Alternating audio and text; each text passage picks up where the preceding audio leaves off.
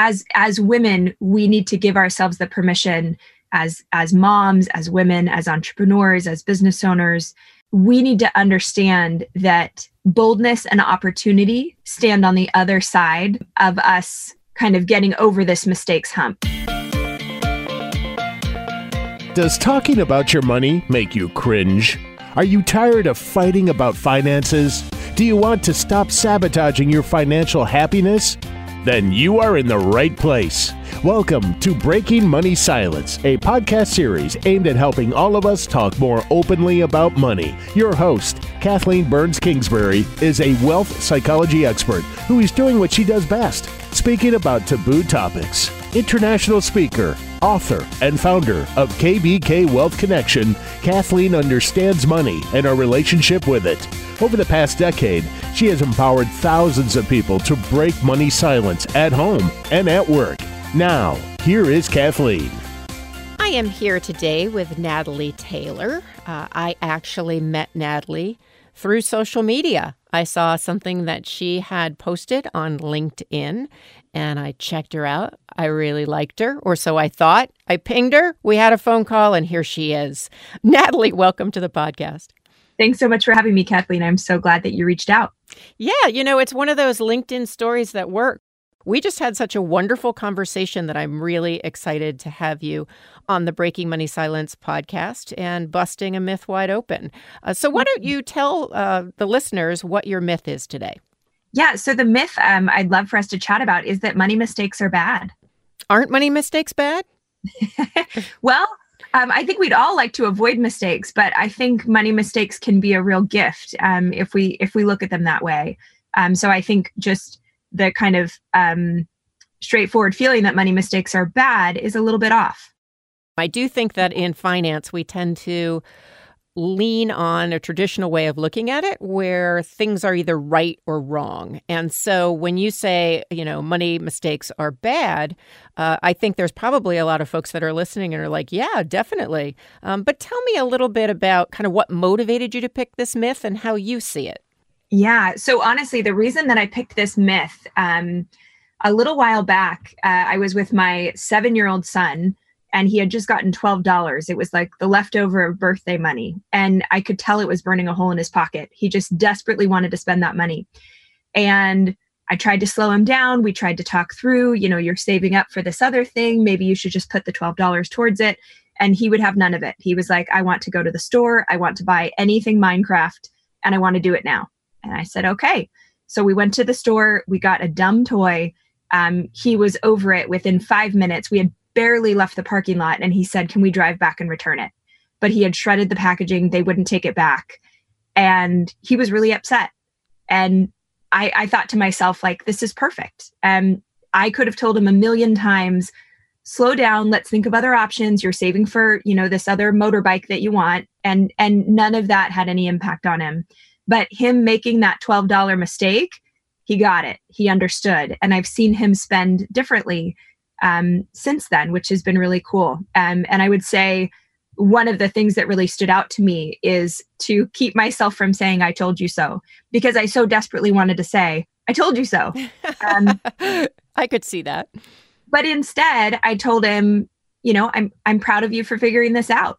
And we moved on from it. I let him sit in his yucky feelings. I let him sit in the mistake and learn from it himself. And then I thought to myself, you know, this really extends beyond this one little moment to parenting, to my business, to my work as a financial planner.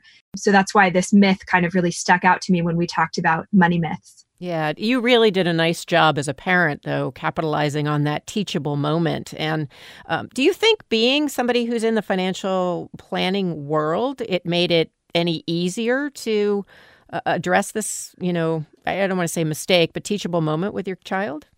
You know, it's interesting. I don't know that my background in financial planning, which is, you know, 15 years now, I don't know that that really helped me in this moment. I think what helped me in this moment might be some of the behavioral financial advice stuff of thinking about a decision making process as a decision making process, thinking about, you know, values and goals and slowing down and letting the emotions clear I think if anything, that was helpful. But you know, I specialize in things like retirement and budgeting and and estate planning, tax planning, college funding. So I don't know that any of that really applied, but the behavioral aspect, which I'm really fascinated by, and I think is surging in our profession right now, which I think is such a good thing for us as advisors and for clients. Um, I think that really played a role for me in thinking through how is he making his decisions and how can he make better decisions. So, if the myth is that money mistakes are bad, and, and we have moms listening in, entrepreneurs, uh, men and women who are entrepreneurs listening in, and also financial advisors, you know, if that's the myth, what would you say we should be teaching our kids or we should be teaching our clients? I think we should be teaching them that none of us are immune to mistakes. We are all going to make mistakes. What matters is how we recover from them.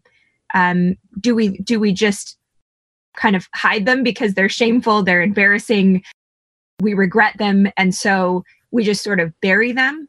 Or do we take a pause? Do we figure out what led me to make this decision? What was I thinking? What was I feeling? How did I get there? Why did I make this decision? Or why did my partner make this decision if we're making decisions together? And what can be learned to help me behave differently next time? I think if we if we do that, that's really what's so valuable about mistakes. So it's almost like money mistakes are a time to reflect as opposed to them being good or bad. Absolutely. A lot of times, if we go along and we make great decisions, um, sure, we've made great decisions and that's a good thing, but we don't get those opportunities for the kind of insight into ourselves or our partners or as financial planners into our clients that we get when we have these moments of not great decisions.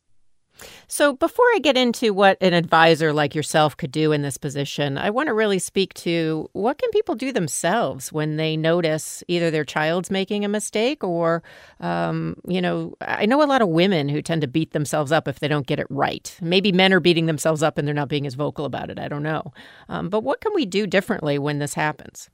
Yeah, that's a great question. And, you know, I, I obviously speak from a woman's perspective. I, I have a sense that maybe men don't beat themselves up the same way that women do, but I don't know because I've only lived this life.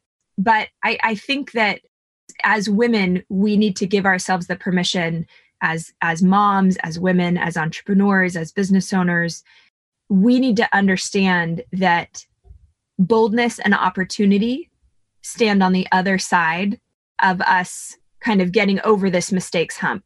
That fear of failure, fear of making mistakes, whether it's financial or otherwise, prevents us from taking advantage of a lot of opportunities that might be really good for us and might be good for the, the work that we're doing um, or the people that we're helping or the children that we're raising. So I think really focusing on what is a fear of failure or a fear of mistakes preventing me from experiencing um, or learning is is important for us in getting over that hump. It's interesting because you and I are both entrepreneurs. Uh, we do some similar stuff, some different stuff. Obviously, you're a planner and I'm not. Uh, but when I'm thinking about myself as an entrepreneur, I think I take risks, I'm bold, I look for opportunities. But when I'm at least historically interacting with money, but you know, it can happen nowadays too. And, and I make some sort of mistake. It could be small. It could be, you know, I've, you know, bounced a check. Dare I say that publicly? But, you know, occasionally that might happen and I get a fee. The way in which I will beat myself up over a money mistake versus the way I don't beat myself up over an entrepreneurial decision that didn't work out, it's almost striking. I, I don't mm. know if you can speak to that for yourself, if there's a difference, or if you've seen that in the uh, entrepreneurs that you've worked with that there seems to be a difference? Yeah, you know, it's interesting. I find that people hold money in a different place than they hold the rest of the decisions in their life. And sometimes they will make very strategic, wise decisions, um, risk taking decisions, sometimes bold decisions in other places like their business, and they won't apply it to money. Um, and I think a lot of that often is rooted in how they grew up thinking or feeling about money, what they observed when they were growing up thinking or feeling about money. And it maybe is different or non congruent with the way that they make decisions elsewhere. I think the good news is recognizing that and saying, I'm a great decision maker in my business for the most part. None of us are perfect, but I do a good job of discerning which opportunities to take, take advantage of and which ones to let go because I know what's important to me. I know what I'm trying to achieve. Um, I know what I'm capable of and I know um, how far to stretch. And so I think it's taking that framework and thinking to yourself, am I applying that in my financial life or not? And if not, why? Um, what's preventing you from applying that um, that knowledge and wisdom and ability and skill set in your financial life the way that you are in other places um, of your business? And I think the same can be said for parenting. I think some of us feel really strongly and confidently about our decision making process in business, for example. But in parenthood, maybe we constantly second guess ourselves. In parenthood, I feel like I'm constantly second guessing the decisions because I want to do a great job at this. It's the most important thing that I will ever do. And I don't have that cornerstone the same that I do in some of the other areas of my life. So I think observing that in yourself and then sort of getting to the bottom of where it's coming from and what can you learn almost from yourself in the other realms of your life to apply to finances. That's a great advice. You know, it, it, strikes me though that when we talk about family money messages, that you, in that moment with your son, had an opportunity uh, to have a very different family money message than a lot of us may have grown up with. Uh, I know for me, it was very black and white. You either, you know, were good with money, or you were bad with money, or you did it right, or you did it wrong. And you know, it sounds like you you really gave your um, child a real opportunity not to have that experience, even though maybe that was your knee jerk reaction. Uh, also, I, I feel like as advisors, right? So you're you're a mom, you're an entrepreneur, you're also an advisor. I feel like the advising profession really has trouble with the word feelings. And you have mentioned feelings and you have mentioned values a few times in the podcast already. So uh, tell me how you use that in your work and why you think that's important when we're looking at our uh, behaviors around money. Yeah, so I use values, um, and and that ends up bringing up feelings um, in the work that I do with clients. I am I am I want to think that I'm a feeler, but I'm not. I'm a thinker. Um, so I do it in a very tangible way. But you know, in my own life, and I lead clients through thinking through what are my core values um, what are the things that if my life is in alignment with these things that i feel content that i feel like i'm in alignment with what's most important to me um, and how do i apply that to way that to, to, to the ways that i spend my time and my money? Those are the ways that i that, that's the way that i approach finances with clients and i find it to be a very powerful tool especially when working with a couple having them gain alignment on the core values and then filtering all of the decisions that they're making through those values has been really tangible and really effective and powerful for clients. So that's that's how i use the work. And i think you know in this process of thinking about mistakes i've spent several years of my career mentoring and coaching other advisors on how to communicate effectively with clients. And one of the things that we focus on in that work is how to create open, non judgmental dialogue with clients. You want to know your client well so that you can serve them well. And you're not going to gain insight into them unless you create a safe space for them to acknowledge some of the mistakes they've made and then help them look back as detectives with no shame or no guilt or no blaming, either of themselves or of their partner, but help them sift through why why did that decision get made? How what were you thinking about? How were you feeling? Um, did a lot of thought and time go into it or was it just on a whim and helping them discover a little bit more about themselves and why they made that mistake will not only help you understand them more but you give them the opportunity to, to understand themselves more. Um, but i find that a lot of times advisors will maybe label that person as a bad client of oh my client keeps making these you know suboptimal uh, de- financial decisions uh, they're a bad client um, or you know making their client maybe inadvertently feel guilty about the, the bad decisions that they've made in the past. I think we're really missing an opportunity with our client both for the benefit of our business to to continue to have more and more clients to differentiate ourselves and to the detriment of the client. And you know i think that if you look at how the field has evolved over time, it definitely has shifted and changed. And as you mentioned earlier, there's more attention to behavioral finance. I don't think it's where it needs to be yet. I talk a lot about the human side of finance. And so, mm-hmm. how much do you think your ability to sit with a client's mistake and help them uncover it and understand it, or as a mom sitting with your child understanding their money mistake, comes from the fact that you're able to do that for yourself Yeah, I, I've had to do a lot of work here. I will say that I'm a recovering perfectionist. Um, and there have been times that I've felt like, well, those that can't do teach, to be honest, um, because I, I sh- have struggled with perfectionism most of my life. But I have done a lot of work on that. And in this current season of uh, my career, I am pointedly making you know metrics around my business that are related to trying new things and looking for progress and not perfection. Trying things that are outside of my comfort zone. Taking advantage of opportunities that i may have passed by before. And so i've i've tried to orient my life around helping myself not fear failure to the point that i'm not taking advantage of opportunities. And it's it's a learned behavior. The the longer i do it the better i get at it um, and I think helping others through that same process helps them and it helps me. Just to get back to your son before we go, I'm wondering, you know, what what do you see that's different in his behavior when he gets uh, money now?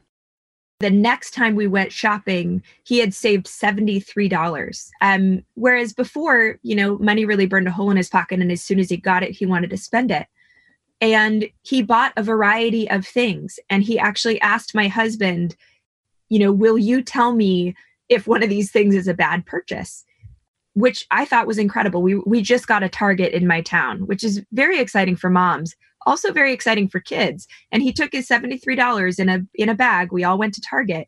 And as he looked around he asked my husband can you tell me if you think i'm making a mistake in any of my purchases? So he he somewhere in him knew that sometimes he's prone to make decisions that he regrets later. And so he asked for some outside help which i thought was really incredible.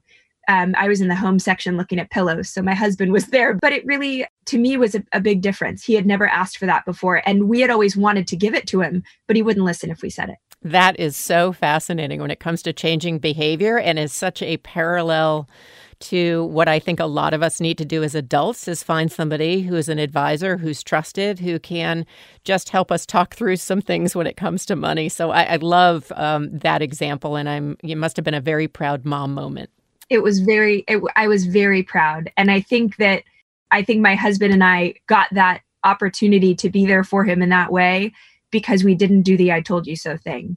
I, I think if we would have, I don't know that he would have asked for our help. Ah, uh, yes. Well, you are braver than I and raising a young one. So kudos to you and your husband. It sounds like you guys are doing a great job. Uh, tell the listeners a little bit more about where they can find out more about you. I know you're up to lots of different interesting work, and I will let you fill them in on that. Yes, thank you. Um, you can find me on LinkedIn. I'm Natalie Taylor. Um, you can also find me on Instagram at Natalie Ann Taylor Money. Um, or you can find my website, natalieanntaylor.com. I'm also opening a practice um, in Q1 of 2020, which I'm so excited about, um, so that I can get back to serving clients one on one. Because after all the amazing things that I've had the privilege and been lucky enough to do, client work is always been um, where my heart is. And so I'm really looking forward to that. Congratulations on uh, opening a new practice. I know you're not new to practicing, but opening a new practice. It sounds like you are very good with behavioral change and supporting clients around their values. Exactly. Thank you so much for breaking money silence with me, Natalie. Absolutely. Thanks for having me. Thank you for listening to Breaking Money Silence, hosted by Kathleen Burns Kingsbury, a wealth psychology expert, author, and founder of KBK Wealth Connection. If you like what you heard today, be sure to subscribe on iTunes or your favorite podcast app and leave a review. Also, share this episode with your friends and family. It is a great way to get the conversation started. For more money talk tips and information, or to hire Kathleen to speak at your next event, go to www.breakingmoneysilence.com.